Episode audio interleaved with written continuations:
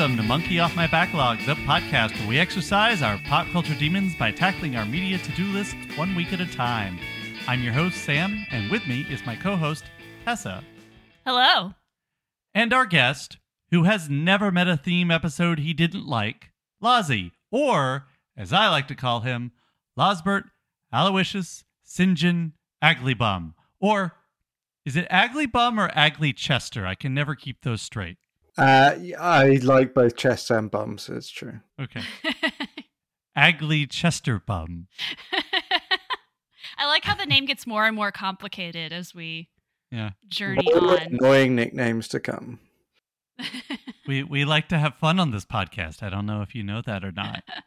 We love joy. Lozzie and I love joy. I do love Joy, and I love Lovejoy, which was a uh, TV program in the eighties about an antique dealer in the UK, um, played by Ian McShane. Huh. I, I heard a lot of things that I liked in that premise. You didn't expect that to happen, notes. did you? It's all good. Speaking of television, and I'm really glad you're here with us today, Lozzie, because, you know, I was thinking a few weeks ago that, you know, Americans just don't talk about themselves very often. you know, we, we don't talk about how we document our history through pop culture, and we certainly don't critically examine our own pop culture institutions. So I thought, how could we play our, our part here on the podcast in fixing that?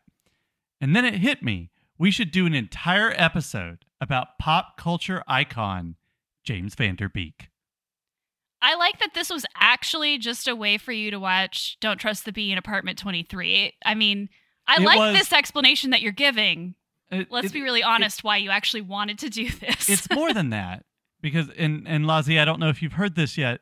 We talked about last week how Tessa has just constantly been pestering me to watch certain things, and this summer has been the summer of that. You know, we watched the Errol Flynn movies, we watched Selfie, Okay. But Don't Trust the Bee in Apartment 23 was the last of that list. It coincided nicely with me finally convincing Tessa to watch Dawson's Creek because Okay. the One Tree Hill recap podcast mentions often that they filmed in Wilmington immediately after the Dawson Creek kids did for their show. So that got Tessa interested. I believe that. and James Van Der Beek has been in a couple of episodes of One Tree Hill. right. Wait, wait, wait, wait, wait, wait. He has really? Okay, my One Tree Hill is very limited to like maybe the first season or two, but um, yeah, I don't. I mean, it was all about basketball, right? Which is the only sport in America that matters. Weird. He Weird that. this is he plays I think it's in the 5th or 6th season. He plays a coked out sex addict director who wants to direct the film based on Lucas's book. so he plays Dawson. So like this is the point. Is like you called him James Van Der Beek, much like you called me accurately Losbert Aloysius and Jan Aglybum. Ag- sorry, Agly Chesterbum. when actually what you mean when you say James Van Der Beek is Dawson because he is Dawson. that is my my unified theory of all of these is that James Van Der Beek, the person, was subsumed by his character Dawson Leary, and so that from that point forward, it's actually Dawson Leary. So when we get to Don't Trust the Bee in Apartment 23, Dawson Leary is playing a version of James Van Der Beek. I feel like we're going way off uh, track straight away, so I'm going to steer into that. uh, so we're basically saying like James Van Der Beek in some way was sacrificed to some sort of demonic ritual and his character subsumed him and then there is an effectively exorcism through don't trust the bitch in apartment 23 So- and or is that is that exorcism So work? I think that, and I mean, our expert on all things North Carolina, Andy, is not here with us. Born and raised in North Carolina, whereas I only lived there for about six years. However, I would in fact believe that a state that actually has a a, a town called Cape Fear would in fact be a place where such a thing could happen. I think you might be right. Yeah, we we really came up with a creative premise for this episode, and then we backfilled it by saying, "What else has James Van Der Beek done?" Well, he did that movie. And who's going to watch it? And as I said, Lozzie volunteered.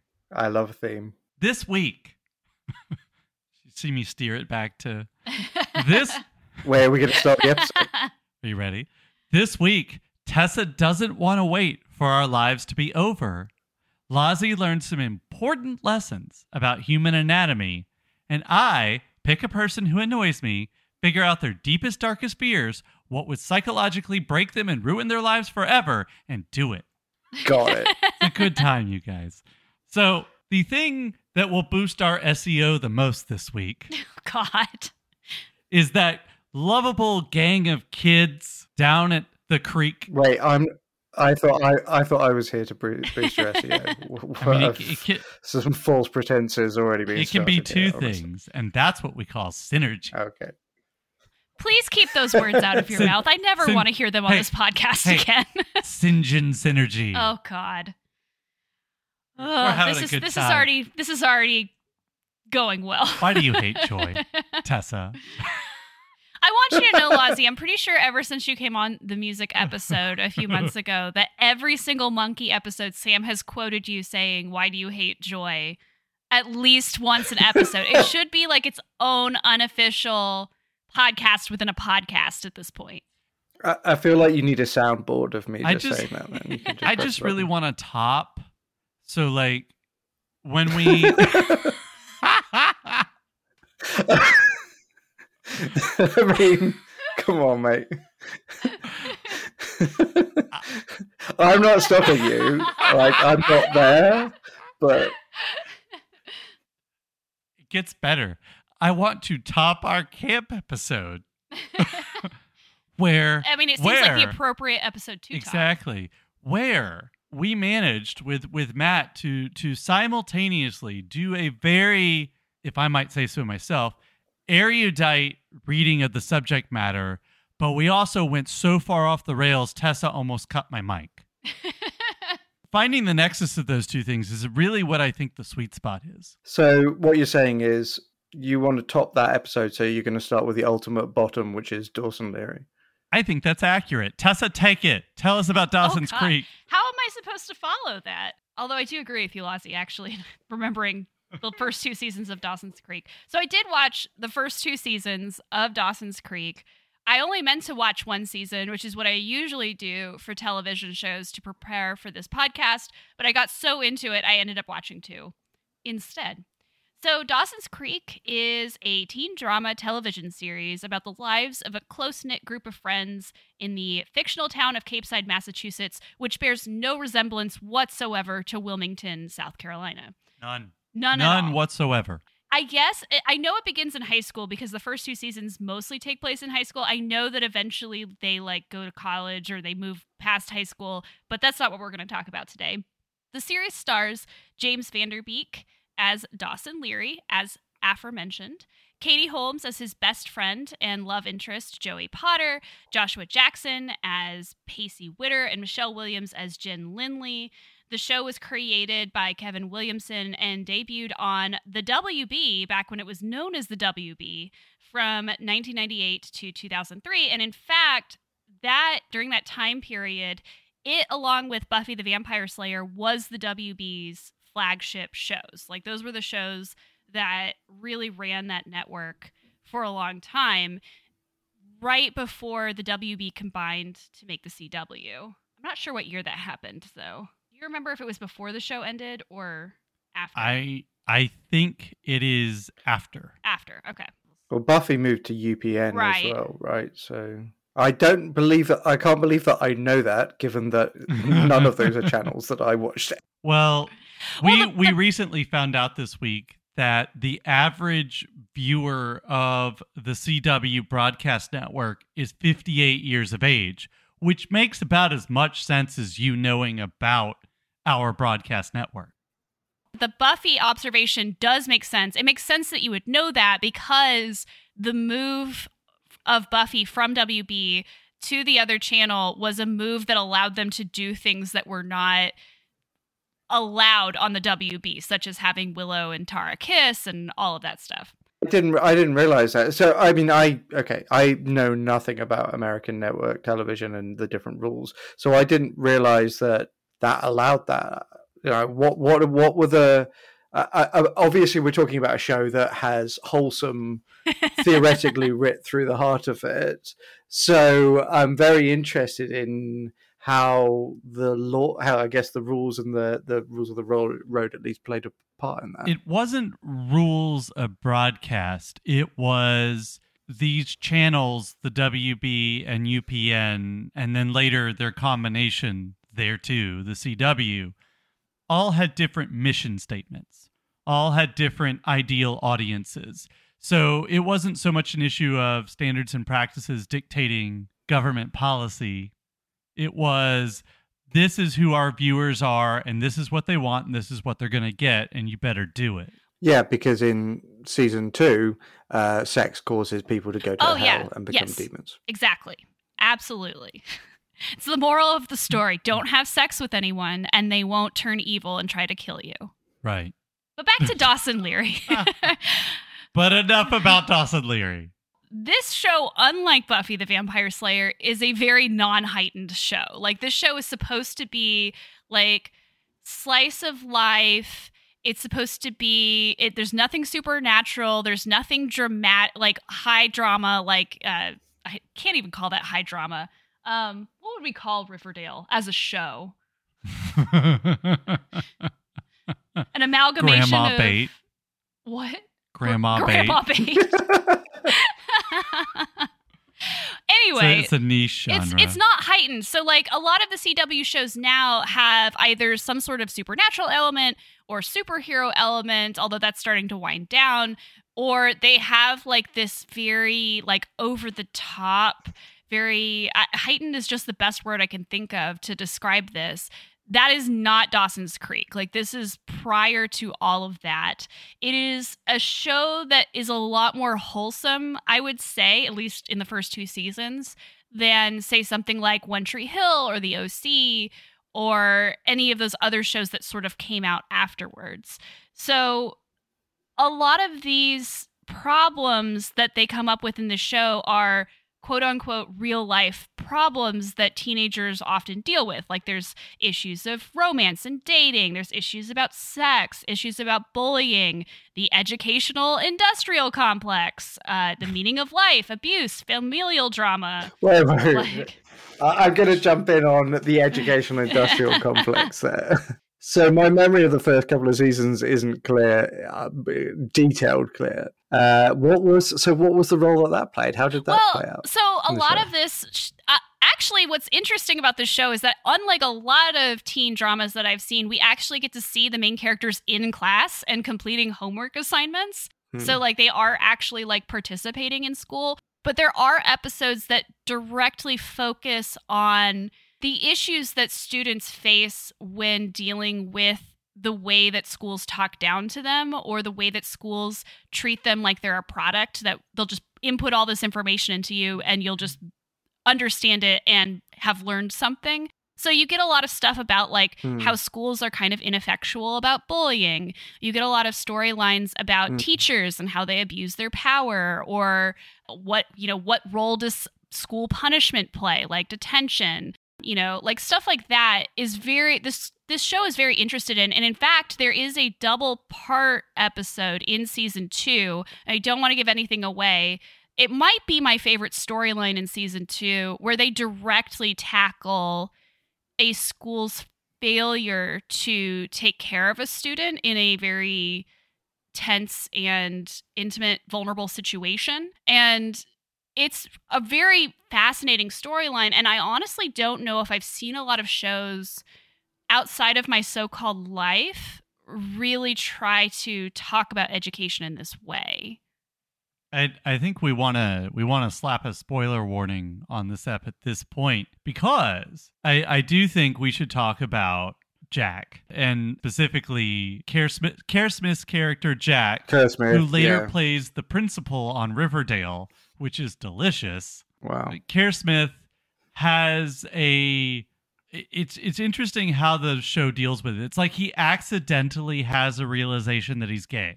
Well, and is and is simultaneous and that comes out as does Jack because he is being bullied by a teacher yeah. So like he and poetry. Yeah, so there's there's a really horrible English teacher in this and like he does all the things that teachers should not do. Unfortunately, there are teachers that are like this. It's a it's a reverse dead poet society. Yeah, where they're like I was God, Sam, my friend. We're just. I was just about to say the same thing. But yeah, he like he outs Jack as Jack is trying to figure out his sexuality, and he outs him in like the most embarrassing Right. way possible. And a lot of this, and this happens like at the beginning of the episode arc.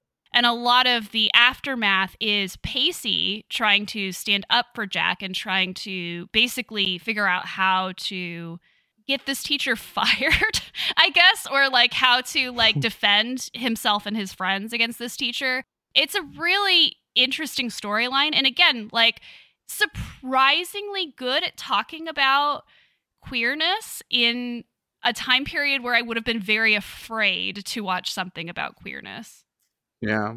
I remember specifically because Kerr Smith was not great about this because I rem- I specifically remember at the time him giving interviews talking but downplaying the importance of uh, of a gay character on television. Get downplaying. I believe it was the first one of the first gay kisses on television as well in the US at least. So I I, I remember him backing away a lot from it, and I wonder how much that was the industry at the time and his own personal fears about what would what would it be like to be typecast as homosexual. So I'm I'm interested to see how that plays out, how that reflects fr- through the episodes. Well, and I don't know. I mean, I've mentioned this on the podcast before, but you know, Kevin Williamson, the story is, you know, of course I'm not there, I can't verify, but the story is that Kevin Williamson hired John Wesley Shipp to play Dawson's dad, not just because he's a great actor, but because his iteration of the Flash television show, one of the reasons it did not survive is John Wesley Shipp's sexuality. So, I mean, this is this is clearly something that Kevin Williamson's thinking about. Not to mention the fact that this episode or these series of episodes was written by your friend and mine, Greg Berlanti. Yeah, Greg Berlanti got his start on Dawson's Creek. And so I, I got so excited when I saw his name on several of these episodes. But specifically, this set of episodes was written by a gay man. And so that to me is also something that's really important because at this time, you just didn't have a lot of queer people who are actually writing queer storylines. And so that's why a lot of them don't age very well. And I'm not saying everything's perfect in Dawson when it comes to queerness, but it's a lot better than I thought it would be going into it. Well, that's one of the things, you know, when the culture shifts so quickly because, you know, the the whole outing of Jack comes down to a, a pronoun in a in a poem, and we've come all the way around on issues of people are like, we didn't use pronouns, and I don't even know what a pronoun is. Okay. And I would I would so I would describe season two as a hotbed of queerness, but I'm definitely saying that in a different way than Yeah, it's not I mean, it's like, not quite it's- the same. Right, but it's but the thing about it is is even though you've got quote unquote the right people dealing with this issue in a in a nuanced way for the time, the fact is that it's changed so much. And, you know, we're not talking about Yeah. unrequited love, which is it, it doesn't change a lot between now and 500 years ago. Like unrequited love is still unrequited love, right? Like those things we play with, but they're issues that don't change much. Whereas issues with queerness, issues of even related back all the way back to stuff that, you know, kind of came out of the uh, civil rights era, that stuff's still rapidly changing because it's not, we haven't settled into a groove with it. We're still debating it. Whereas those tale as old as time tropes that we're supposed to teach in English class, they're safe because we know they're not going to change. So if you're dealing with an issue like queerness, it's going to seem outdated pretty quickly because the issue is going to keep changing. That doesn't make it bad. I actually had a problem with this show, and it's the usual problem of shows around this time and today is that the show is very white. There is one black character in the first season. Uh, he is Bodie, who's Joey's brother-in-law. Yeah, he's her her brother-in-law, and you see him like in a couple episodes at the beginning of season one and then he disappears. And i was like like is he gone? Like did he leave? Apparently he's just off camera because the actor had to go do another show but you don't get any sense that this town has any black people in it. I don't know. It just it feels like they're trying to be like the every like teenager, but what they're say what they're talking about are white middle class teenage problems for the most part, except for Joey, who is poor but still Who has else? a lot of privilege. Who Yeah. else? Given, for a given, for a given value. Who else but yeah. a solidly upper middle class Massachusetts Massachusetts Massachusettser? I don't know. Who else but an upper middle class white boy is going to idolize Steven Spielberg to the level that Dawson idolizes? That him? is true. I mean, we come back to this. I mean, more to the point, the most middle class white boy thing you can think of, and I don't believe this happens in the first two seasons, but is that at some point they have a yacht race for Joey's affections. Yes. Now I love racing Sure. yachts, but I am also a very middle class white boy. So you know, the thing about it is, is like, okay, bravo to this show for somehow being able to have all of these discussions about all the different things that we've seen and that we will see in later seasons, Tessa. But the main character is this like uber something. Yeah. I, I don't even know what to say. And as I constantly say while watching Dawson's Creek, this kid this kid's world is gonna get rocked when Munich comes out. yeah, I I I guess I should actually talk about the main characters of this show, but like Dawson We are is- doing an episode on James Van Der Beek James Van-. Vanderbeek, as much as I find him very interesting as an actor, honestly, Dawson is the least interesting part of the show for me. I mean, he's interesting. He's the person that like brings all of these people together, and I find his movie obsession charming. Although I will say that despite the fact that they're trying to ground this show in like real teenage problems, none of these people talk like they're actually teenagers. Like they all have that Sure. very like teen. I mean, and this becomes a thing, right? Like we see it in Riverdale, we see it in Gossip Girl. Uh, these these people talk the way that I think precocious teenagers wish that they talked, instead of the way that teenagers actually talked.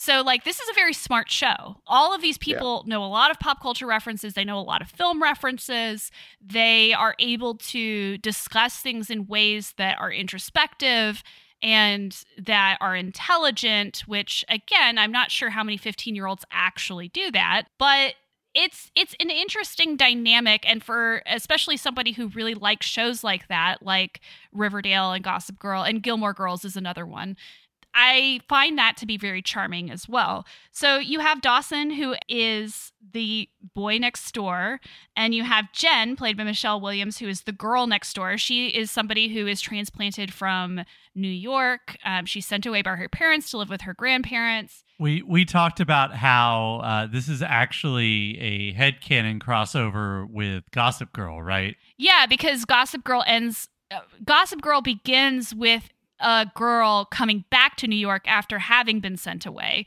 So there there is a lot of a lot of overlap in those types of things. So she's like the new girl, the girl next door, and then you have Joey, who is Dawson's friend, has been friends with him since childhood. That there's a lot of romantic tension between the two of them because they're getting older, and Joey is clearly in love with him.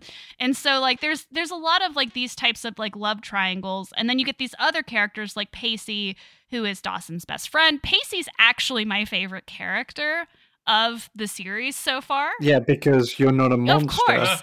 But like, I, which is funny because my least favorite storyline in the first season also has to do with Pacey because I and I have I feel like I can say this because I want to warn people. There is a storyline in the first season that definitely didn't age well in which Pacey and one of his teachers have a relationship that just does not age well at all. Like none of that is okay, and they kind of treat it like it is okay. And uh, anyway, but once we get past that storyline, Pacey is really wonderful, and I think that Never does anything bad ever again in a future season. going off what you said earlier, what you brought up earlier, Lozzie, about education, I actually think Pacey as a character is very much tied to education because he's a character who's constantly getting bad grades. He's constantly getting tr- in trouble at school. And part of that is because he has an abusive home life and he doesn't feel like he can ever live up to his father's expectations. So why try? So there's a lot of that in there. But also, Pacey is one of the smartest characters on the show. Like, he's one of those people who when he does read, he understands what he's reading and is able to draw connections between things and synthesize ideas and come up with really insightful analysis of different pieces of pop culture. However, he doesn't test well. He's like the kid who like has all of these Mm. really smart, interesting things to say and he can say them to his friends, but he can't say them in a school context. And the show is constantly playing with the tension between the slacker loser Pacey and the person who's actually really intelligent and really infe- affectionate and really wants to be there for his friends. And then, of course, you also get Andy, who is Jack's sister, who has a very interesting arc. Again, this is somewhat of a spoiler. Dealing with mental illness on the show, and I was actually very impressed with the way that they dealt with those that storyline because again I wasn't sure exactly where they were going to go with it but they do talk about mental illness bipolar disorder and some of those issues that come with people not understanding it and people especially in the 90s I feel like people didn't understand for an example medication we didn't call it it bipolar disorder. yeah you didn't call it 90s, bipolar so- I don't even think they call it that in the in the No, they refer to it as manic depression. manic depression yeah. yeah. so like it, mm-hmm. there's a lot of very interesting ideas but again they're all wrapped in this like very quaint very charming like i would be friends with these people kind of world yeah I mean, I, I, it's very engaging. they have like a Breakfast Club episode, like they have bottle episodes. Like it's it's a very fun show in a lot of ways, despite dealing with a lot of serious issues. I mean, Dawson is an extremely earnest Oh, yes. character, Mhm. which I think fits his Spielberg obsession. And I think I I like, I love actually his Spielberg obsession. I love, and this comes up again in later seasons, and he gets mocked for it. His his kind of response is, "Why do you hate Joy? Like, Mhm. what what is it about Spielberg's '80s movies that aren't perfect? Show me." Like, uh, you know, and and I, I kind of like the way that they take him on that, uh, where he's not. Yes, it is. It is not the most mm, perhaps sophisticated, and certainly not the coolest filmmaker to be a fan of, but makes good movies and makes people happy. I think the long and short of it is what a lot of people react to is that Spielberg is more important in terms of his legacy than the quality of his movies. As in the things that he has done over his career, primarily with perhaps Jaws, is better than the actual quality of his movies. That's what a lot of people react to. I, I feel like that that's over the top. I think, I th- honestly, I think that is revisionist. I think that that it is it's a reaction against the theoretical populism of of Spielberg because he made Indiana Jones, he made E.T., yeah, he made Jaws, he made uh, Schindler's List. He like the guy has made incredible movies of multiple movies that are all very affectionate. He's not a cool movie. Yes, maker. and I've seen a lot about that recently on Twitter, especially the idea that like you almost can't interrogate some of his movies because they are so uncool. Like they're just so very sincere in the way that they examine their subject matter to the point where you can't find like purchase on them to to I mean there are problems with them but you can't like make fun of it in that way. He's he is like Dawson Leary, an extremely earnest filmmaker. Lozzie, I think something you said in your description of Spielberg gets at a large, not so much about what goes on in the show, but what's gone on recently since 2016 is that was the year that populism became a bad word. Populism is no Mhm. longer the Yeah. property of Frank Capra through Steven Spielberg, you know, directors who are really trying to advocate for the little guy. Populism now is about that other guy.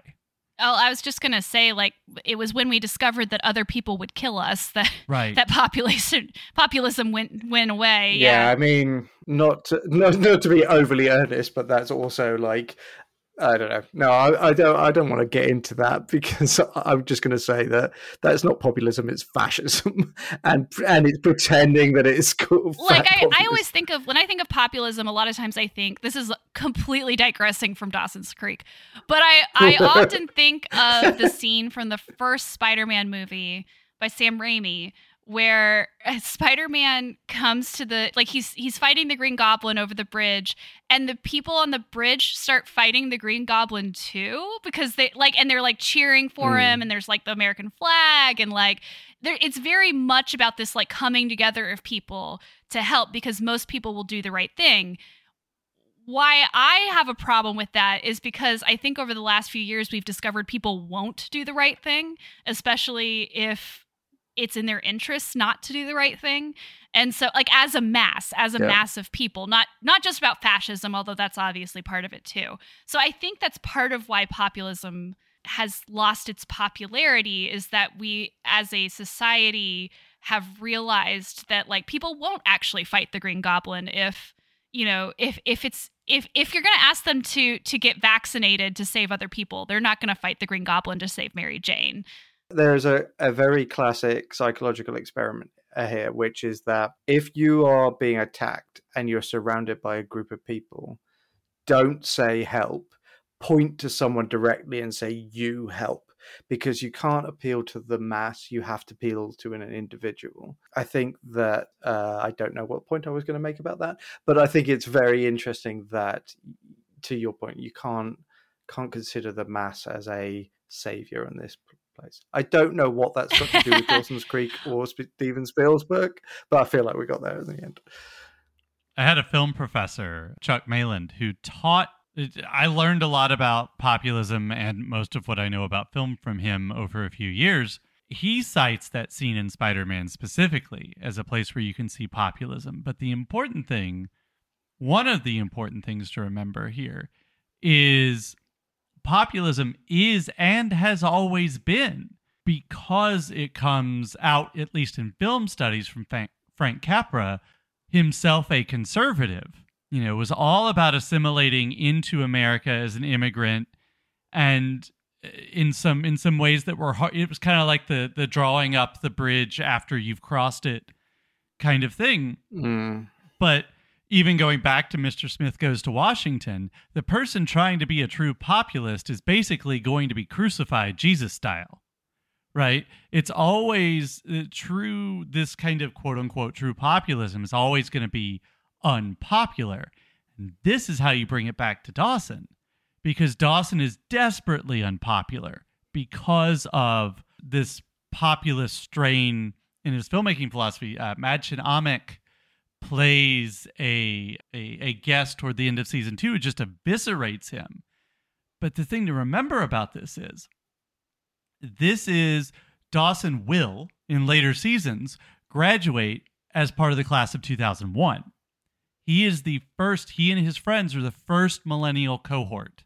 And what's part of what's so weird about this time period, it is a it is just a severe backlash against the last gasp of Generation X idealism. You know, Generation X is known for their bitter irony, but underneath that irony is the very soft belly of idealism. Whereas I see the late 90s, this first cohort of millennial, as that coat of extreme irony that shields another coat of extreme irony. That's why Dawson's so unpopular. The thing about Dawson that I think is really interesting and it does connect with all of this is that I do think that there is this sincerity to him that comes from Spielberg and comes from populism, and that does make him desperately uncool. And it is one of his strengths, but it is also his greatest weakness because, unfortunately, as is brought up many times by Joey, it means that he lives his life in a very idealistic way that leaves no room for people to be play any other role than what he has decided for them to play. And so, like, you know, he is often disappointed by other people when they make different decisions than the decisions he would make. He's often really judgmental about certain actions, especially that Jen takes throughout the series. And so, or at least in the first two seasons again i haven't watched the rest of the series and so it's it's very interesting the way that this show is able to explore that sincerity while also showing kind of the dark side of that type of idealism. It's really interesting because obviously the show is called Dawson's Creek and Dawson is the main character. Um, but I never felt like the show didn't know that he was a bit awful, Yeah. like from time to time, right? Like I never felt like they were holding him up on a pedestal and weren't prepared to interrogate the fact that to compare him to Buffy, right? Like I never felt like he was Xander, where he was effectively allowed to get away with being awful because he was the author self-insert uh, in Buffy um, as as Xander with Joss Whedon. I feel like with with Dawson, he was allowed to be he was allowed to fail. He was allowed to be obnoxious, and he was allowed for the audience to know that that. I, I never felt that they presented him as infallible or as the nice guy. Like he was the nice guy, but they showed the, the toxicity of that even in an early proto way. Yeah, I, I really enjoyed Dawson much more than I thought that I was going to. I think it's hilarious that parents groups keep boycotting shows like this because they get progressively more sexual as time goes on. So it seems almost quaint that like some parenting groups boycotted this show because they talked very frankly about issues of teen sexuality such as masturbation, etc. I mean, masturbation is the subject of a joke in the cold open of the first episode of Dawson's Creek. So there there is like they were trying to actually talk about these issues, but they do it in such a tame way compared to something like Gossip Girl or even Riverdale talks about it in a, in a more explicit way. And so it, it's just it, it's fascinating to me. But yeah, I love all of these characters. I will continue watching the show. If somehow you haven't watched the show and you like teen dramas of this kind, I would definitely recommend I would definitely recommend it. By the way, I just before we pivot, I I want to point out that so Kevin Williamson, right, is just going to be very important to Monkey uh, in the coming months because after he writes, he creates, he produces Dawson's Creek. He does a couple more shows before he writes, creates, and produces a little show from the CW called The Vampire Diaries. Kevin Williamson also wrote Scream 1, Scream 2, Yeah, of course. Scream 4, all of which he did with Wes Craven. He also wrote I Know What You Did Last Summer and The Faculty and Teaching Mrs. Tingle. Kevin Williamson's name is going to get called a few more times, particularly during Spooktober. Toba, so it's going to be fun. It's it's it's a good time, you guys. So I I threw this question in here, and I've kind of already mentioned it a little bit, but I definitely want to hear Lozzie's take on it. As I mean, Tessa, I'm sure you have a take too. But so my my question, I was nine. there are two time periods in pop culture that scare me. I've talked about how the end of the 60s into the 70s is a terrifying time. The end of the 90s and the beginning of the 2000s is a similarly scary period. Because what the hell was going on at the end of the 90s?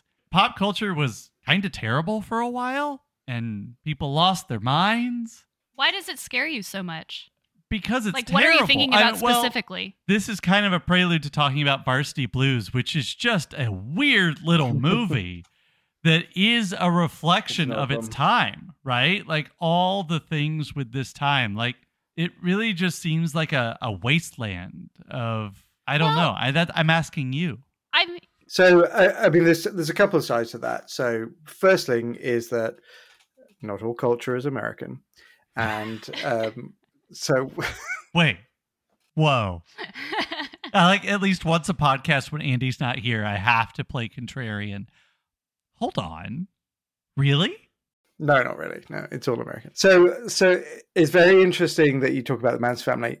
I don't know anything about the Manson family. The Manson family does not loom over the UK in any way, shape, or form. Good. No one cares about it. No one pays any attention to it. If you talk to me about like the 60s going to the 70s, I care about the Beatles and the Rolling Stones and and and the music scene and uh, everything that's good about that. The Manson family does not feature into it at all. If you talk about the late 90s in the UK, you're talking about the return of the Labour government to power for the first time in 20 years. You're talking about Britpop.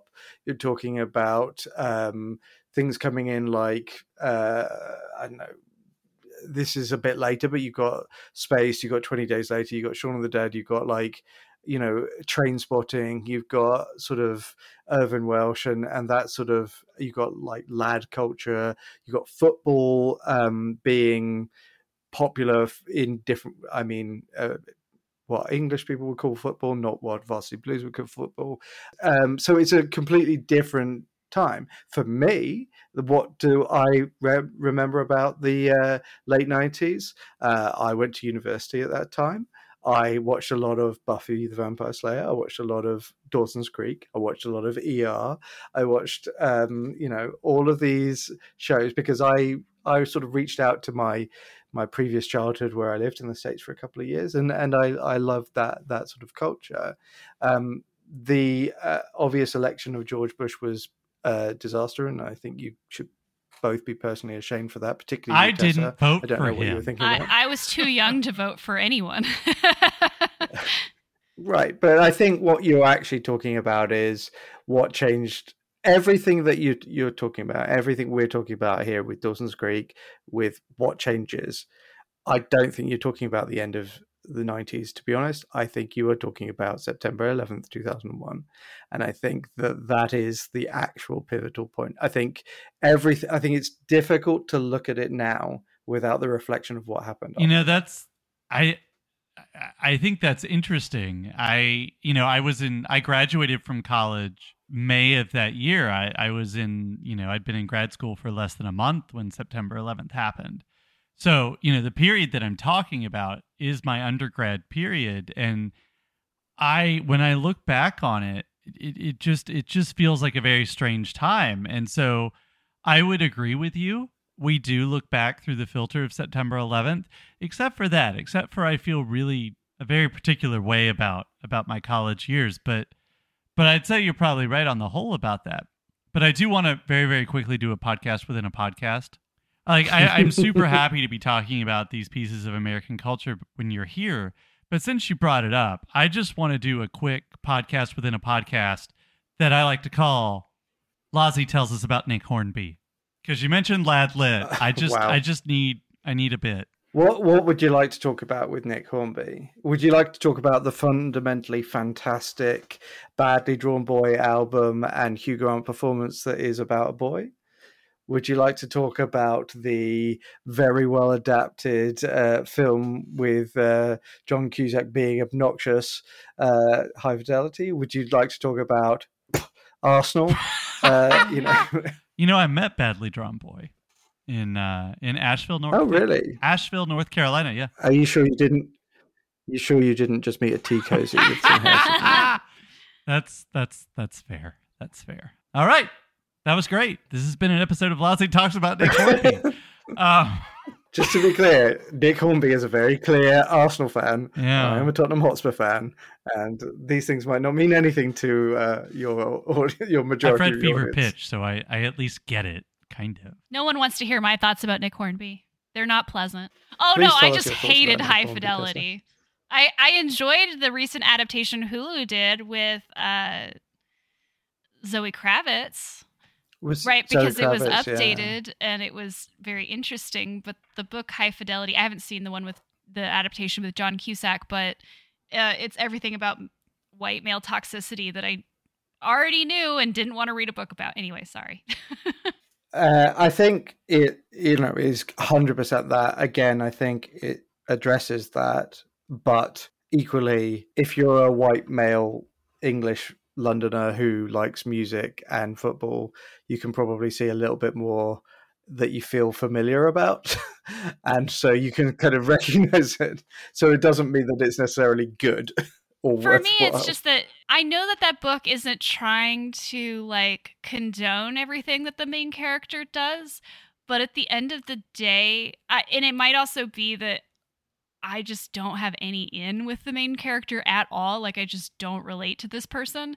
But the way that this book is like, this character is so toxic, I'm just very tired of reading things that are about men doing bad things to women. And uh, yeah, that that book is kind of about that. So yeah, it's a it's very autobiographical. Like this is the yeah, same. With I didn't read it till much much later, so I did read it out of its like cultural context. I was not familiar with Ladlit before I read that. I mean, we are so far off topic, but there there is this this laddish culture of the '90s in the UK, and it affected football and it affected TV. It's and and as well as laddish culture from from men, there was this concept of ladette culture, which was uh, women being very boozy, drinking loads, you know, being outspoken. Um, heaven Oh no. Uh, and Oh my stars, clutch my pearls. my stars and garters. but that was like wrapped up with again football in the 90s in 1992 uh, the premier league uh, which is the top league in in england uh, had a massive investment of money. And you and it it transformed the way that the number of people who saw it. It transformed the the class types of people who went to see the game it increased the the amount that people watched it. And it was very much that tied with music that tied with beer that tied with coming out from two decades of Tory reign into into a Labour government that was pretty popular and, and by all f- last 50 years of British government standards quite good. Um, and all of that culture is wrapped up and and twirled around itself so it's very difficult to extract the good from the bad, the toxic from the non-toxic, the reactionary from the the negative, as it were. You know, so I joked at the beginning that we don't talk about ourselves. I'm talking for Tessa and myself here. As as Americans, we don't do that. And and of course that's a joke, but I I'm really glad to have this discussion while you're here, Lozzie, because I would say the thing about American pop culture, and you've done a really good job of explaining it, is that American pop culture is singular, but not monolithic. We are not the dominant culture in in the world and if it were true it would be by the slimmest of margins you know i you definitely did have to seek out the stuff except for nick hornby and and working at a bookstore i sold a fair few of his books but outside of him i think you had to really during this time period because you and i we've talked about britpop uh, and the girl bands you really had to search that out if you were here. And i did it you know? So like when you mention all those things i'm like oh that would have been a much better place to be. Mm, Right. You know, strengths and weaknesses. you know sometimes the grass really Everyone- is greener. the grass is always sometimes it really is though. I mean, if it was a case, if it was a case of choosing between Tony Blair and George Bush, then I would say I'd. well I'd there pick you go As a segue, this is actually a good transition point because I had not watched Varsity Blues either. I watched it the other night in preparation for this podcast, Oh. and my immediate reaction was, "We made Lozzie watch this movie." yeah we did i i feel like we all learned a lot and we're gonna learn a lot about each other from this experience i i have no regrets and i too was subjected to that movie. So there you are. Lozzie take it away. What did you think about friday night lights? I mean 90s varsity blues. I mean 90s friday night lights. What? Yeah, it's fine. I mean, like it is fine. It, uh, again, I feel like I've I, that might be my other catchphrase is it's fine. It's not bad actually. It it's fine. Um, the last three to five minutes, uh, which I'm now going to refer to as sweet tea from now on because I don't want to repeat the words the last three to five minutes over and over again. Those annoy me, but the rest of it is fine. Dawson is fine, apart from the sweet tea. It's it's weird watching this film. So there is a scene in this film that is probably very well known to all of the uh, everyone in, in the states, which is the uh, squirty cream bikini that Ali Larter wait wears. wait what did Now- you call it hold on rewind It's it's it's squirty cream. that was fun Okay. I'm not calling it whipped cream because it's not whipped cream, it's squirty cream. Sam.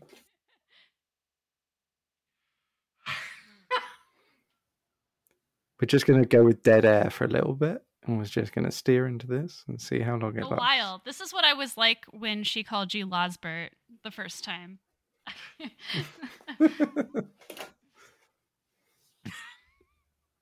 Do you never ever just like open your mouth and push some squirty cream into it? That is not a phrase that we use here.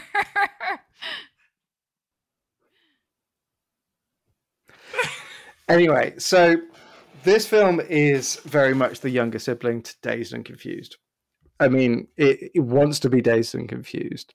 It is about teenagers. It's about sports. It's about uh, high school. It's about you know societal hierarchies. It's entirely fine at all of those things. It's just not as good as Dazed and Confused. I think there's some interesting parts of it. I think it's very interesting that it's an MTV mu- movie, and good goddamn, do they get access to some some very well known bands for the uh, soundtrack. You know, you've got your Green Day, you've got Offspring, you've got the Foo Fighters. Uh, it's a very well uh, well developed soundtrack, but the music feels a little bit forced in it. It never it never really like gels in. You never like boom perfect oh, there was a there's a I think Nitro by the Offspring uh, was probably the best example that they used on it. But um, yeah, it, it's fine. Like it's about football. It's American football. It's about you know there's a racist bully of a coach that does not feel like um, the biggest stretch that uh, uh, Papa Jolie has um, has ever played. Uh, Ali Larter plays Ali Larter. Amy Smart plays Amy Smart. Paul Walker plays Paul Walker. Dawson plays Dawson, apart from the sweet tea. and that accent. And um, I mean, you will sound the same to me. Uh, that that accent is um it's something. It's something. It's not the worst Texas accent I've ever heard, but it is definitely a studied Texas accent. By the way, Ali Larter also played Ali Larter in Dawson's Creek. Let's not forget. It's a little crossover there. Ali Larter, Ali Larter plays Ali Larter in Heroes and in in everything, right? But I, but they, they there was some effort here, right? Like her character, who's the head cheerleader, slut, whatever, sleeps with the quarterback regardless. Like even before she comes on to Dawson's character, uh, because the because Paul Walker got injured, Dawson does defend her in a separate uh separate conversation with Amy Smart. Like he he does say, no, she is smart. Like she's got good grades. Like they they pay like a little bit of effort to try and make some of these characters three dimensional. I think they just don't go far enough. They don't really they don't do what Dazed and Confused does. They don't go beyond and make these characters a little bit more interesting. And to me that's kind of pays off right at the end as well. Okay, so very very brief summary. Uh, Dawson Dawson Leery is uh, a backup quarterback. Um, he's very happy being the backup quarterback because he doesn't really like playing football. The the main quarterback, who is Paul Walker, uh, is a hero. Uh, he gets injured. Uh, Dawson Leery is actually a Maverick, very good quarterback, but he's never been allowed a chance because of whatever things. And uh, in the end, they win uh, with various uh, misadventures along the way. It's the in the end they win bit, the sweet tea at the end that that just kind of I was like, uh, it feels cowardice. Like it feels like if you made that last five minutes, maybe they try and they get like a yard short, or maybe they try and they win, but it doesn't work out for some of them, or something could play out in a way that's more interesting. They're like so close to making the characters three dimensional, so close to making the film. I I agree with you. We really we really have to be careful about letting kids know that if they fight against adult racist bullies and win, that life gets better. We do not want them to know that. I agree with a lot of what you've said, Leslie, and I think actually what causes this movie to ultimately not be satisfying is that they're trying to do two different things in this movie. They're trying to make it a sports movie, which has a very specific narrative that it has to follow, right? There are very specific tropes in sports movies. There is a a structure to that genre. There are specific beats you have to hit, but it's also trying to deconstruct American football culture and put that together with like the more smart uh, analytical teen culture that was sort of at the focus in the 90s in a lot of films. And it doesn't work because those two things fundamentally can't go together. Because if you're going to deconstruct football culture, you can't embrace the sports movie um, as a genre. And if Yeah. you are embracing Yeah. the sports movie as a genre, you can't deconstruct football culture. And so it, it it's trying to be too many things because there are real moments of brilliance in this, like when uh I, I can't even remember. I'm just gonna call him Dawson too, where he uh where he says yeah Max. Mox. Mox? Yeah, Mox. Mox. Where he says, like in the climactic speech, where he's like, don't think about it as the next 40 years of our lives. That's stupid. Like, think about it as the next 24 minutes and then we'll move on. Right.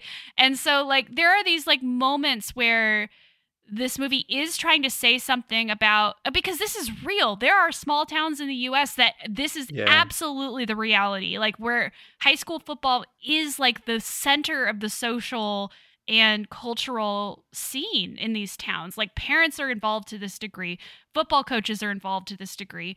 And so the fact that it tries to have a conversation about that's interesting, but it can't because it's constrained by the genre Yeah. that it's a part of. hundred percent. A hundred percent agree with that. I think it's it, it, it tries to engage with head trauma in football. It tries to engage with athletes being injured and being given injections to play through the pain.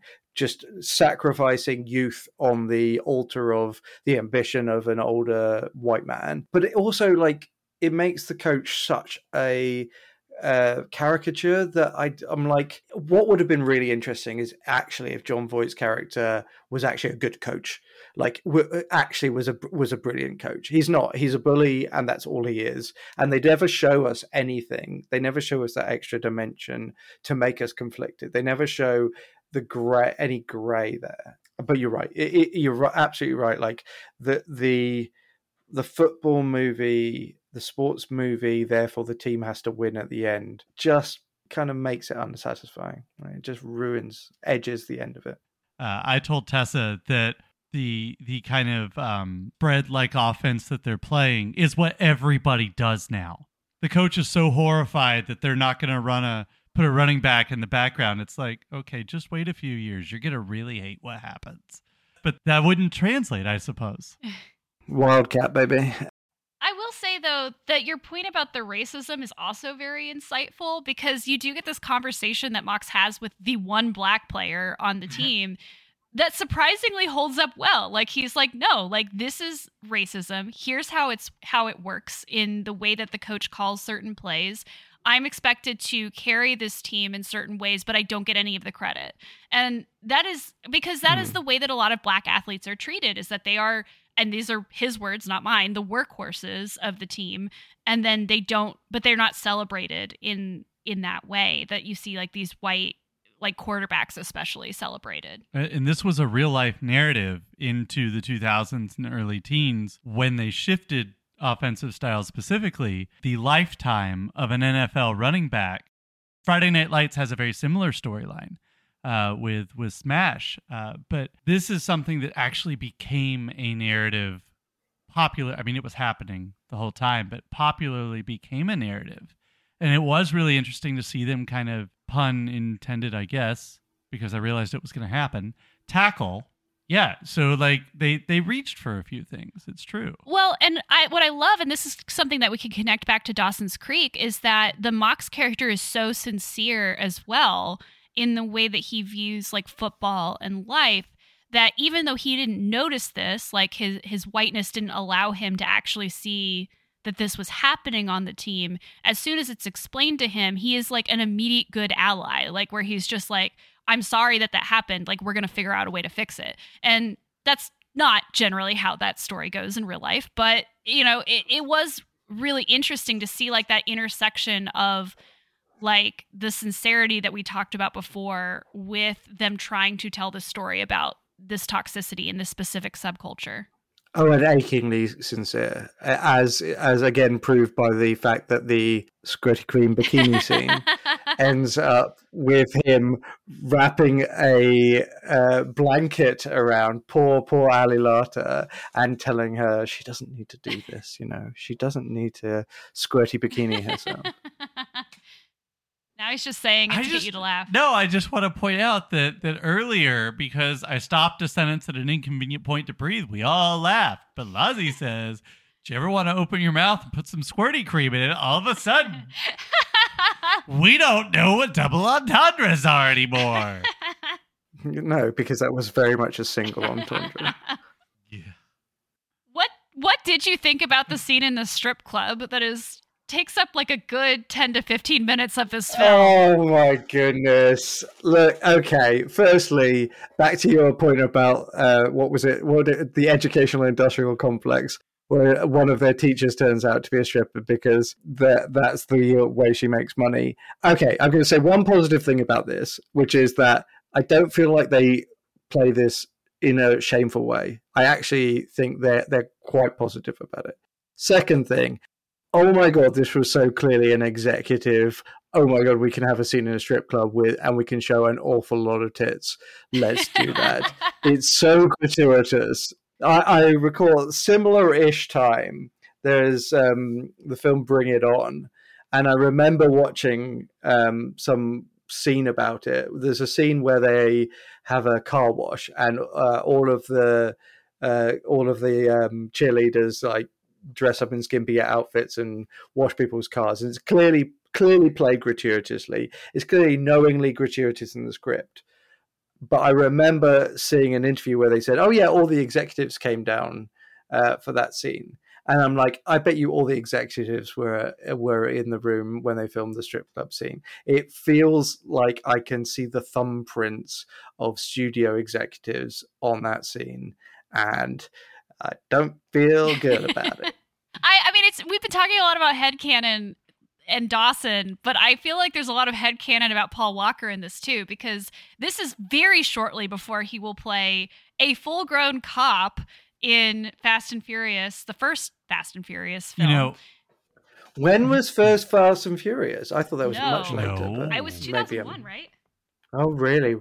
yeah, Oh, wow. and and so the thing about this is that that's so super great Yeah, 2001. Right. So only a couple of years later. But what's really great about this is I'm so glad that that Brian or Lance or whatever his name is had this great experience with found family his senior year because if he hadn't, he might have never come over to Dom Toretto's side. It's just the priming of this found family idea. I think Varsity Blues might be a Fast and Furious prequel. those those piercing blue eyes. There you go. But I kind of again like that's kind of what's frustrating about this movie is it would be really easy to dismiss this as a, a- just a rubbish movie, but there are bits of it that are good. That are bits of it that have heart in it. There are bits of it that that like tr- are trying to address things, and as you say, they're either crushed by the narrative or crushed by the studio or or squeezed into into the rushed ending like one of the things I really noticed about the ending is they do the usual voiceover ending of and this character went off here and this character went off here. The two very prominent female characters do not get a voiceover commentary about what happened to them. They get so little agency in the film, and Amy Smart is shown to be um, interesting. Ali Larter is they try to make her three dimensional, not just the three dimensional nature of her bikini, and um, you know, just looking at Sam, just straight down the eyes. Uh, uh, so it's I, I like I don't want to dismiss this film. It it was trying to do stuff. Did it succeed? I don't think so. But it, I really want to give it a bit of credit. Would you trying. recommend this film to anyone? Yeah, why not? If nothing else, you like me can find out where that not an, another team movie scene with Chris Evans originated from. Because I did not realize it was from this film, and I was quite surprised. I went, "Oh, it's the Chris Evans scene." All right. From moving from something that tries to have heart, that doesn't give female agency, let's move to something that doesn't have a heart, dot, dot, dot, or does it, but is all about women with agency. I was going to say this also moves us into staying on the track with our James Van Der Beek discussion. This moves us into a very meta space with James Yes. Van Der Beek. Yes. So, of course, I am talking about Don't Trust the Bee in Apartment 23. This is a show created by Nahnatchka Khan, who is the creator of the much longer running show, to its detriment, Fresh Off the Boat. This is quite a show that Tessa made me watch. Do you want to tell our listeners what the show is about? The show is about a girl, a young woman who's moved from Indiana to the big city to live out her dreams of working for a giant business. Wall Street. Wall Street Wall business. Street business. Doing doing Right. money business. Doing, yes, working with a Vincent Adultman on Wall Street. And she has to, because the company immediately goes under, she has to find a roommate and she goes to apply to live in an apartment with our B in apartment 23, Chloe, played by Jessica Jones herself, Krysten Ritter. And the show is all about what happens if you have a nightmare of a roommate played by Krysten Ritter.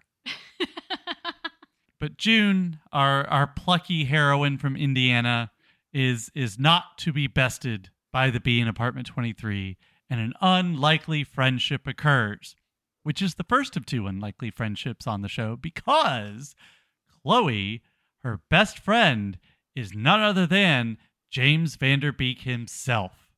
And by that I mean James Van Der Beek playing James Van Der Beek.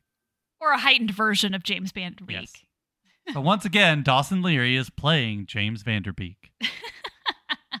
and it's it's great. It's great.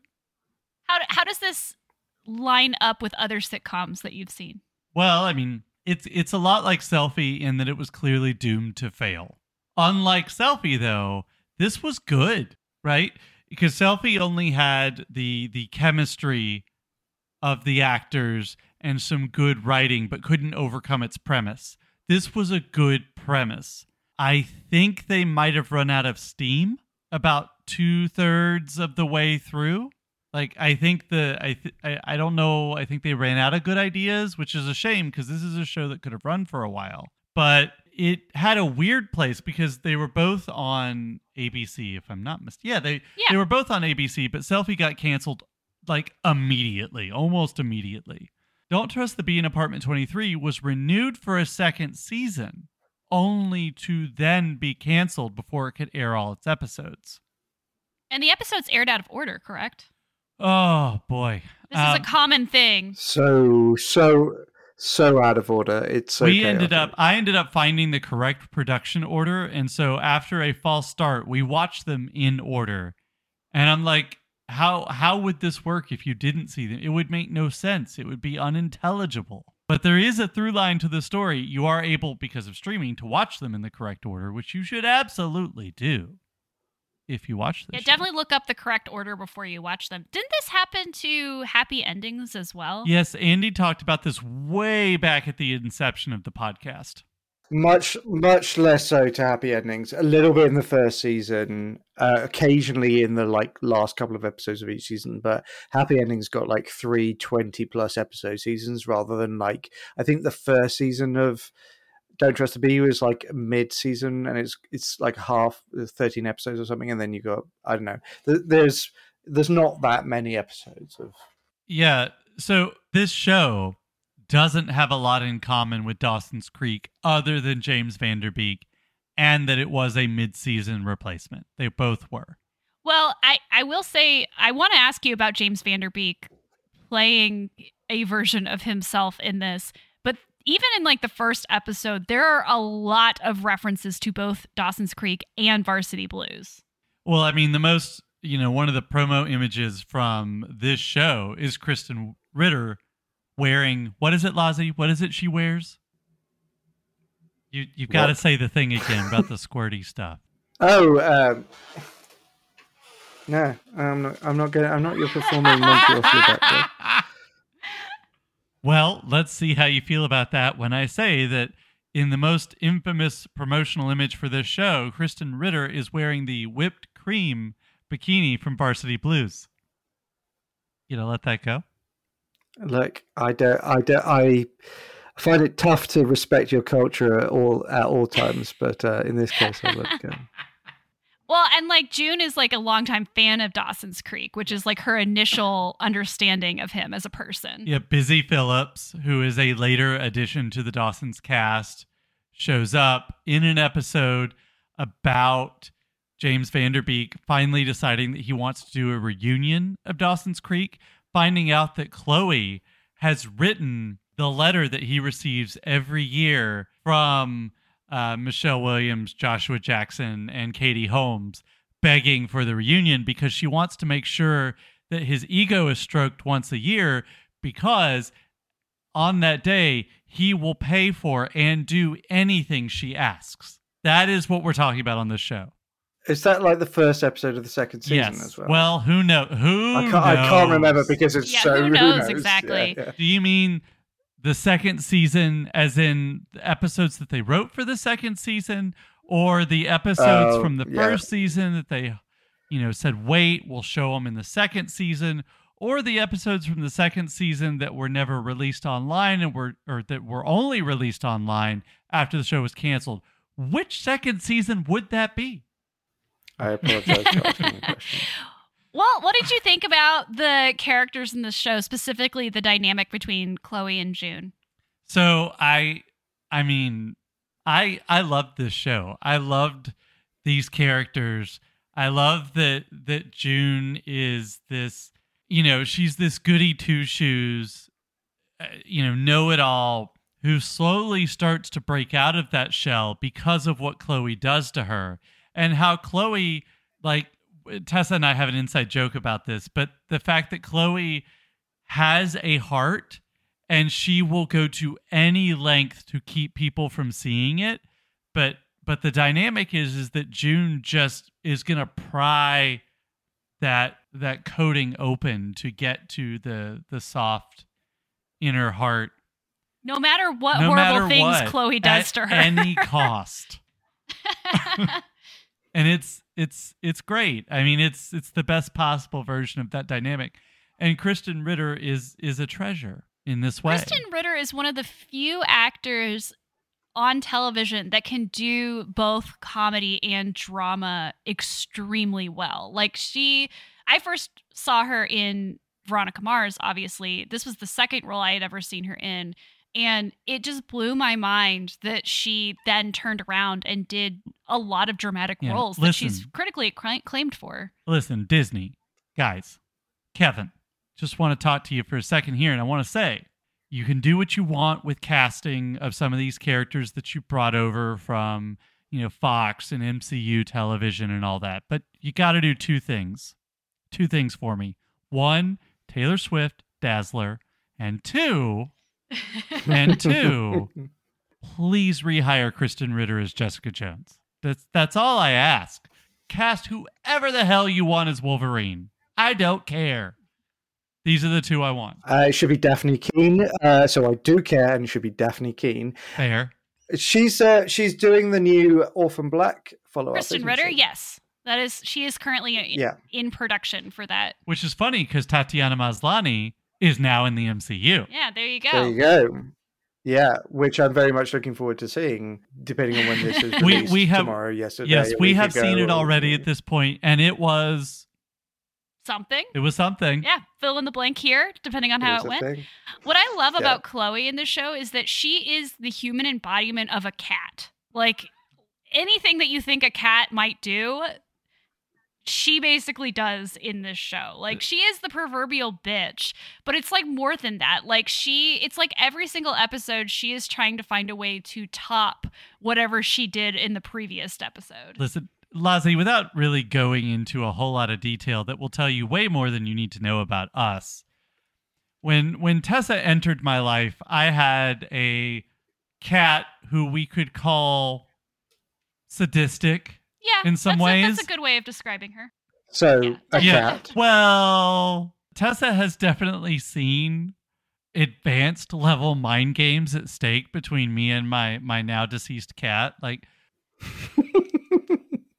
clip it, clip that as your Yeah. promo Scr- for the show. like the screaming at each other where we actually had real conversations. I've never seen a cat actually engage in a conversation with a person before, much less a screaming match with a person before. So this is kind of where this comes from. But yes, it is. If you've ever had an antagonistic relationship with a cat, that is what you're watching on this show. I think that's a very, very good description. And and here's the thing though, like we we talk about, you know, and and we can talk a little bit more in this, you know, supersized episode about James Van Der Beek. We can actually talk about James Van Der Beek. but I just want to say that the real I have not told you who the real star of this show is yet. If you're unfamiliar with Don't Trust the Bee in Apartment 23, you don't know that Eric Andre is on this show. And boy, any any show that he's on is fun. And and he this is some his of the most best lines on this show. this is his most restrained role. And it's actually fun if you've seen him fully unhinged to, think that that person lives in this character. It works. It works. That's really interesting because I've not seen him in anything else. So I'm like, yeah, he's fine. like, I saw that you were like Eric Andre is the real star, and I'm like, no, Krysten Ritter is the real It's true. star. well, but he has some of the best lines though. Like, uh, what's the one that he said? I'm sh- literally trying to remember it. Where he's like, I don't if care. you're, you know, no. the one where he's like, if you're in a sack full of memory cats, you can only cut your way out. Like when he's when he's drunk talking to James Van Der Beek, and then uh, yeah, the one where he writes the card for June, and he has like a crush on her. And he panics and writes, I don't care what you do on the card, which is the most relatable thing about the entire show. We've all panicked in front of someone we liked and said something very stupid. And that that worked for me. Do you remember what stupid thing you said to me? I don't. I think you played it pretty cool. I don't remember. Probably something very stupid. It, ha- it just hasn't happened yet. Did you say I've got a can of Squirty squid with your name on it? something like that. But I was going to ask you, Lozzie, because I know before we were doing this episode, you had said that Don't Trust the Bee in Apartment 23 is one of your favorite sitcoms. I think Don't Trust the Me in Apartment 23 is the second best sitcom that I've seen Okay, first in from the US. first of all, what's the Happy Endings. what's okay? What's what's the third best? from the US. Yeah. Um, The top two Brooklyn indicates Nine-Nine. the existence of a top three. So, Brooklyn Nine Nine. all right. Oh, yeah, that's pretty solid, Acceptable. actually. Yeah. Yeah. Although Chloe herself has a very definite opinion of cops, in which she says, no cops, only trank gun, which I think is also my opinion of cops. I, I'm adopting that as my as my new opinion. No cops, just trank gun. Yeah, I'm not sure. I'm gonna defer to Chloe's opinion on what's the best form of legal and not legal. But um, yeah, uh, but what a character! I mean, like Chloe is just probably one of the greatest characters, sitcom characters ever. She's like Phoebe if you would like her. She's like Phoebe if she was funny. She's like Phoebe if she was played by a decent actor. She's like Phoebe if she was a character that anyone wanted to spend any time with and wasn't just random. She's like Phoebe if Phoebe lived in a universe with people who aren't white. Yes, yes. But also, like to your point about Eric Andre being the real star, like I think both Luther and Robin are more interesting characters than random guy who has a crush on June. Like I honestly think that Luther is a far more interesting character. Luther is James Van Der Beek's assistant, and he is he is wonderful. That is a really good character role. It's very um it's very broadly drawn, but and so it's Yes. really easy to miss on those kinds of roles. But in in this, it it's done in a very nuanced way. It's acted very well. Uh, I I don't know about I don't know about Robin. I think they just couldn't figure out what to do with her. Her role got reduced. Um, yeah, that's fair. in the second in whatever the second season is uh robin is the previous roommate uh who who has we'll we'll just say affectionately is obsessed with Chloe. That's a very mild way of putting that character. Yes. I will say my least favorite character is Eli. Eli, I hate. That's an awful character. Th- There's just like no, it makes no sense. It's not funny. He, he's a pervert from across the way, and it's not What's funny. funny Classically, about that's this- a good TV character for sitcoms, though. Like I don't want, I don't know why it didn't work in this one. Well, I see. I think it would have worked if he wasn't a pervert. Like if he was just their neighbor who also like interacted with them on a daily basis through the window and was a health inspector. Yeah. Like New York City Wilson. Yeah, for like, they those of you who know what Home Improvement is. they could have done something much better with that character and actually not changed his location, which is mostly talking to them through a window. But It's it's Kramer as well, Yeah. right? Like it's the same character, and I don't care for Kramer. Uh, I mean, it's. Um, but I agree, Eli. bleh. But Luther, like he, you know, uh, there's a great line delivery that he makes after a, a Halloween party where he's dressed as a cherub, and uh, this, I guess, uh, attendant that he's been crushing on comes to the party as well. And he comes back after being on a date with him and says mario doesn't like to hold hands on the subway. And i don't know i just okay but i don't know. It's just a wonderful like it's such an unnecessary line that you would expect would be cut because it's not key to the plot and it's not one of the main characters saying it.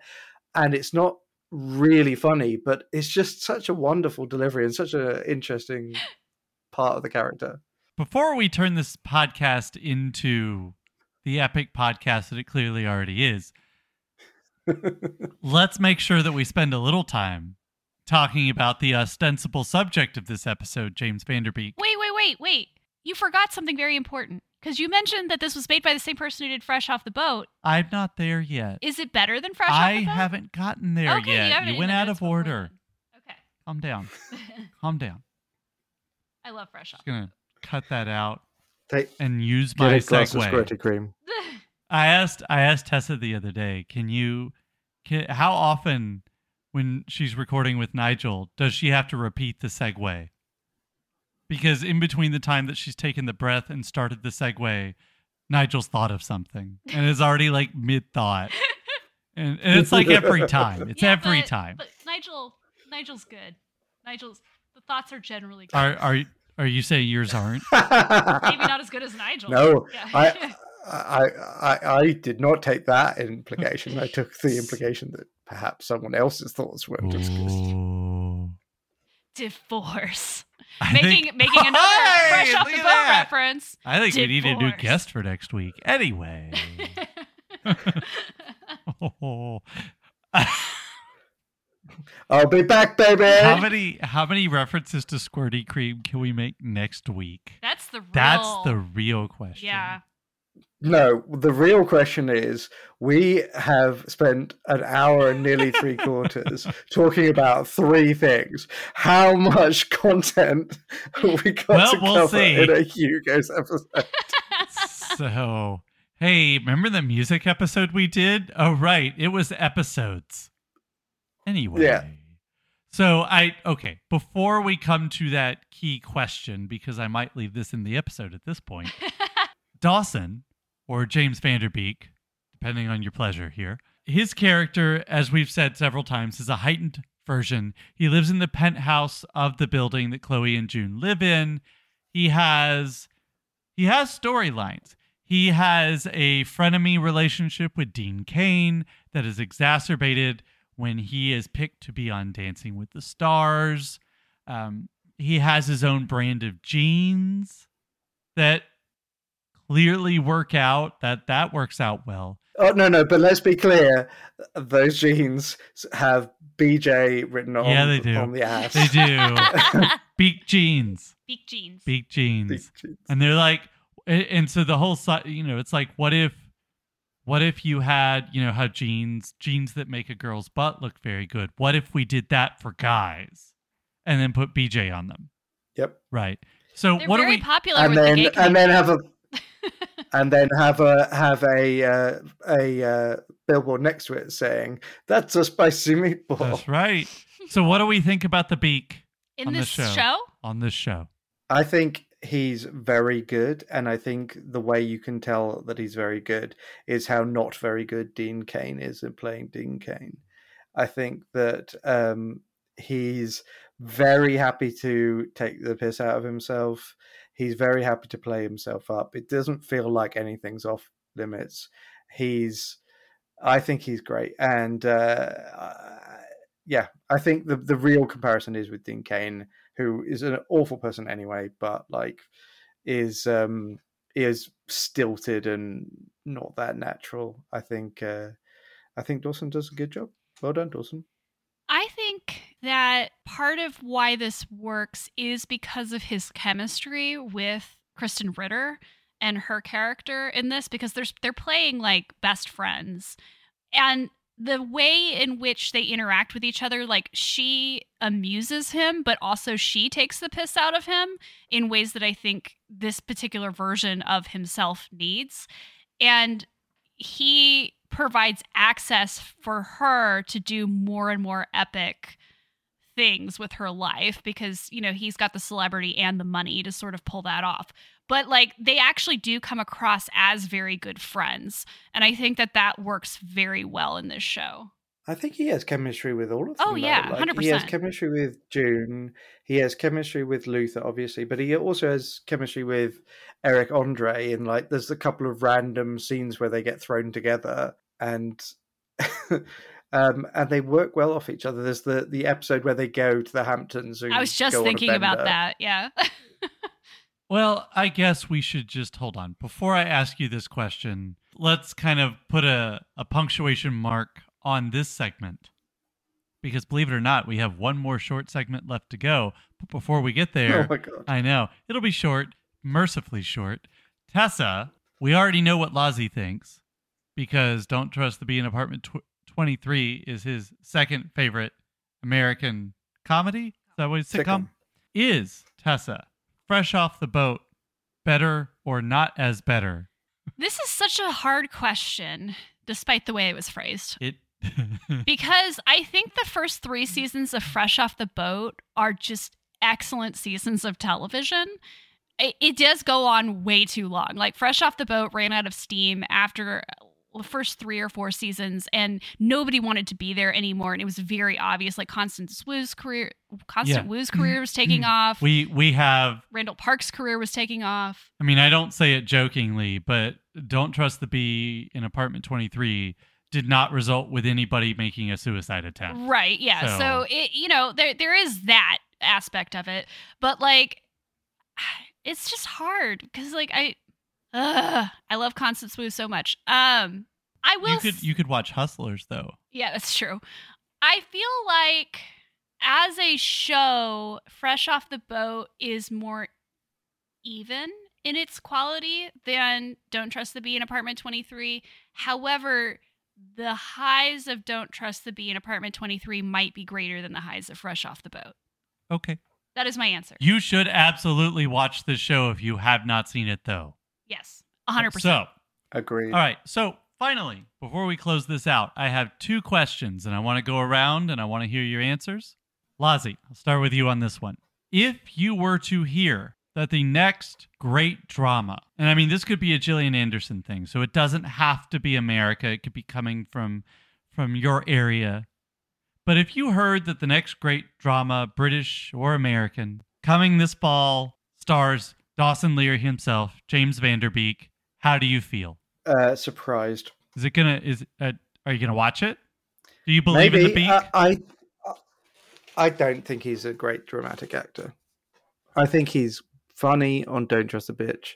I think um, he's playing Dawson in everything else. Uh, if you were to say to me uh, it's Pacey Witter, I would be with you in a heartbeat. Ah, Joshua Jackson. There you go. Join us in three years or so for Tessa watches Fringe. It'll be a good time. Same question, Tessa. I as someone who had not seen a lot of James Van Der Beek outside of Don't Trust the Bee in Apartment 23, which by the way, his character makes much more sense now.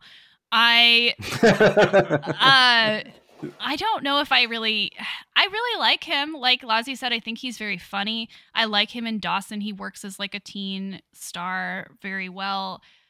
But I I mean I would have to I'd have to hear more about the show. I'd have to hear like the premise, who else was in it. I, I'm not gonna follow James Van Der Beek from show to show. Is he just as a question to back to your question, Sam? Is it about a random foreign island where there are planes landing and the runway is played by his forehead? Why are you doing this? Oh, there is a great joke in Don't Trust the Bee uh, in Apartment 23 where I'm trying to remember who says it. I think it might be Eric Andre actually, who says that uh, he's his body has grown into his head, unlike when he was on Dawson's Creek, where his head is clearly way too big for his body. And that is something I actually thought while watching Dawson's Creek. So that was a really fun like moment in Don't Trust the Bee. Where I'm like, oh good, it wasn't just me. A, he reshoots a scene from Dawson's Creek in like uh, we we really the point of this this podcast is everyone should watch Don't Uh, Trust the yes. Bee. Oh yeah. Like, like he reshoots a scene from Dawson's where he whatever 15 20 years later is playing Dawson with the wig and everything. There's some It's good payoff there. I and and to be clear, don't trust the bee in apartment 23 is why we did this episode, which is why we waited over an hour to talk about it. I we we did to answer this question. We talked about this a little while ago. Jack, uh, our our friend Jack, mentioned the other day that perhaps this will end up being Michelle Williams's Oscar year, and that really got me thinking about these four actors from Dawson's Creek, thinking about the fact that that is where I expect to see Michelle Williams. I do expect her to see to see her doing Oscar caliber performances. And then it really made me think about Joshua Jackson. The second they tell me Joshua Jackson's on a new TV show, I'm watching it. Like, no, like, you had me at hello. Even when it's just someone who looks like Joshua Jackson on Game of Thrones. You know, but I've seen Borgen, so I actually knew what was happening here. but did you see that? Did you see Joshua Jackson's Instagram post saying, "Hey, no one told me I was cast on Game of Thrones"? Now, I will tell you when I saw Borgen, I was like, I didn't know. I didn't know that Joshua Jackson did this. So, yeah, you're right. But it, but it's really interesting how the two ostensible stars of Dawson's Creek, like I know why Katie Holmes is not around a lot. I hope I hope she gets she gets back at some point. But it really I think it's interesting that James Van Der Beek really has had the most under the radar career. You know, he's a working actor, but I, you know, I can't help but root for the guy. I don't know. Spielberg, Yeah. Spielberg, come on, bro. yeah. Anyway, I think I think I would sum him sum him up with with the sweet tea at the end Yeah. of uh, Varsity Blues, right? Yeah. He gives that speech. So the, there's there's two parts to that scene. There's the first part of that scene where they're all confronting the coach who's trying to inject um, inject something X X factor X I don't know what into the running back's leg uh, so that he can make one play and probably ruin his life. I don't know. He's made up, and they all confront him. And I think Van der Beek does a great job in that scene, uh, and they all do. The immediate follow on from it is him giving a speech telling them about, as you mentioned earlier, Tessa. It's not the next forty years; it's the next next twenty four minutes. Which is a great sentiment, and there's great material for a speech there. I never am convinced by James Van Der Beek giving it. I don't think I don't find him a leader. I don't find him a real leading man. I think that's that's his tragedy. I think he's a great supporting actor. I think he's a great comic actor. Not not to not belabor leading man. this, but would that role have been better if they had swapped Paul Rocker, Mm. Paul Walker for that Yeah. character, and James Van Der Beek played the the quarterback who gets hurt? Like if they had swapped roles. but that's interesting because because Van Der Beek was huge at that point and Paul Walker wasn't. Right. It's so interesting how things shift. That's really good. so what's really interesting is is Paul Walker in in his role that he's actually in in that film when he comes back randomly to be the coach effectively for the last two plays. I don't know, but here there's a a lack of malice. Again, I, like I feel like we're lingering more on on Varsity Blues, but that's again because I think there's so, there's a kernel of something in that film, and I think it's because you see like you see James Van Der Beek's character reach back out to the old quarterback. They're not antagonistic. There's never any antagonism between them. They are friends, and you see them rolling out. And I think Paul Walker does a great job of actually playing that role quite straight, not not not being malice. No, no, there's no malice. There's no antagonism. There's no upset about being injured, and basically his his whole career, his old dream being over. And there's writing at that as well, of course, but. So I don't know is the answer. okay. Sorry. Well, let's okay, let's move to my final question then. Tessa, start with you on this one. What have we learned today? About James Van Der Beek? I I sure. To- or to- anything else. To steal Lozzie's answer, he's fine. like, I don't. I mean, like, I I should I shouldn't have started with you. I should have started very- with feel because he would have taken that question had and run with it. he had a very specific time in the late 90s, early aughts, where he was a big deal. And it's always fun to see him pop up in things now. But I mean, like, yeah, I, I don't seek out things. I mean, besides for this episode, I don't seek out things with him in it. Lozzie, what did what have we learned today?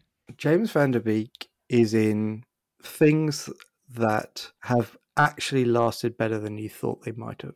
Good. and yes. he's not the best thing in any of them, but he's pretty solid in all of them. That is very similar to what I think I've learned. I've learned two things today. I've actually learned a lot today, but I'm going to talk about two.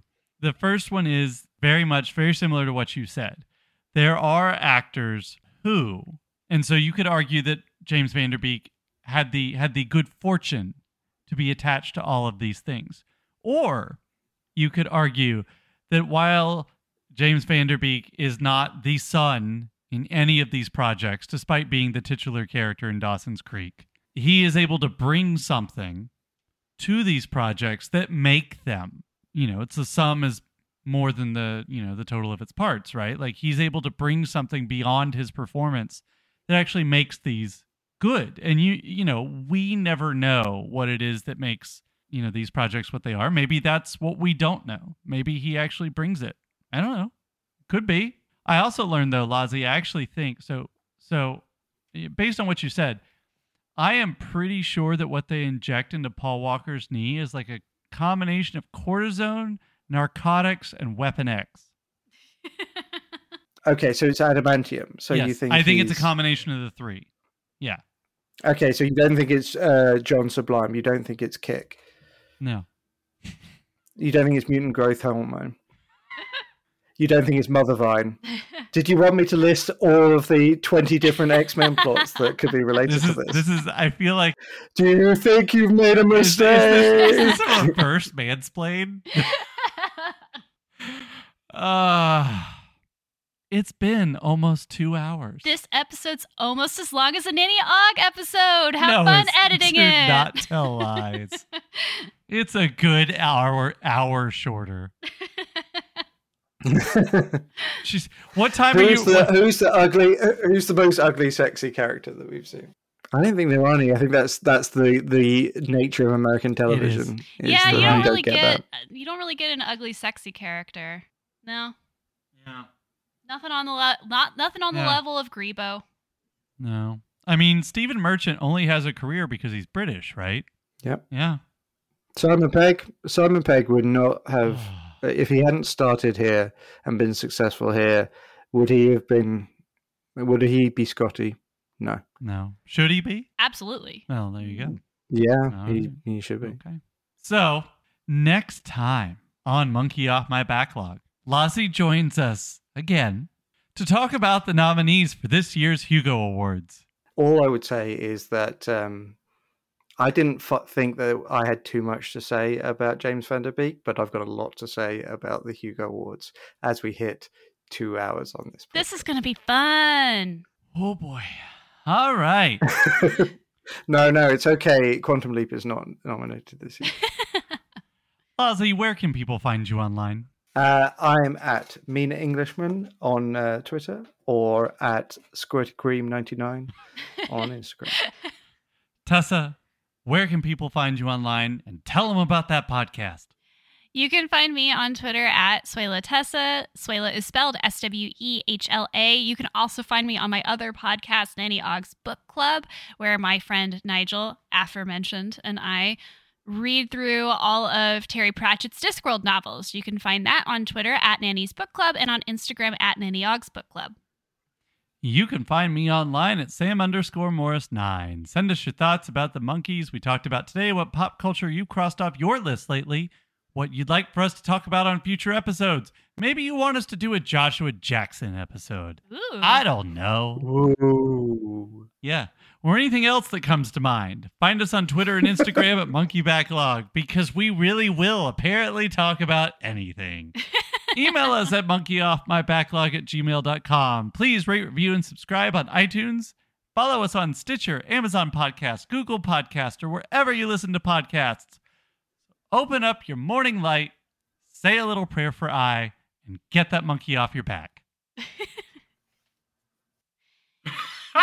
we did it at two hours, one minute, and 29 seconds.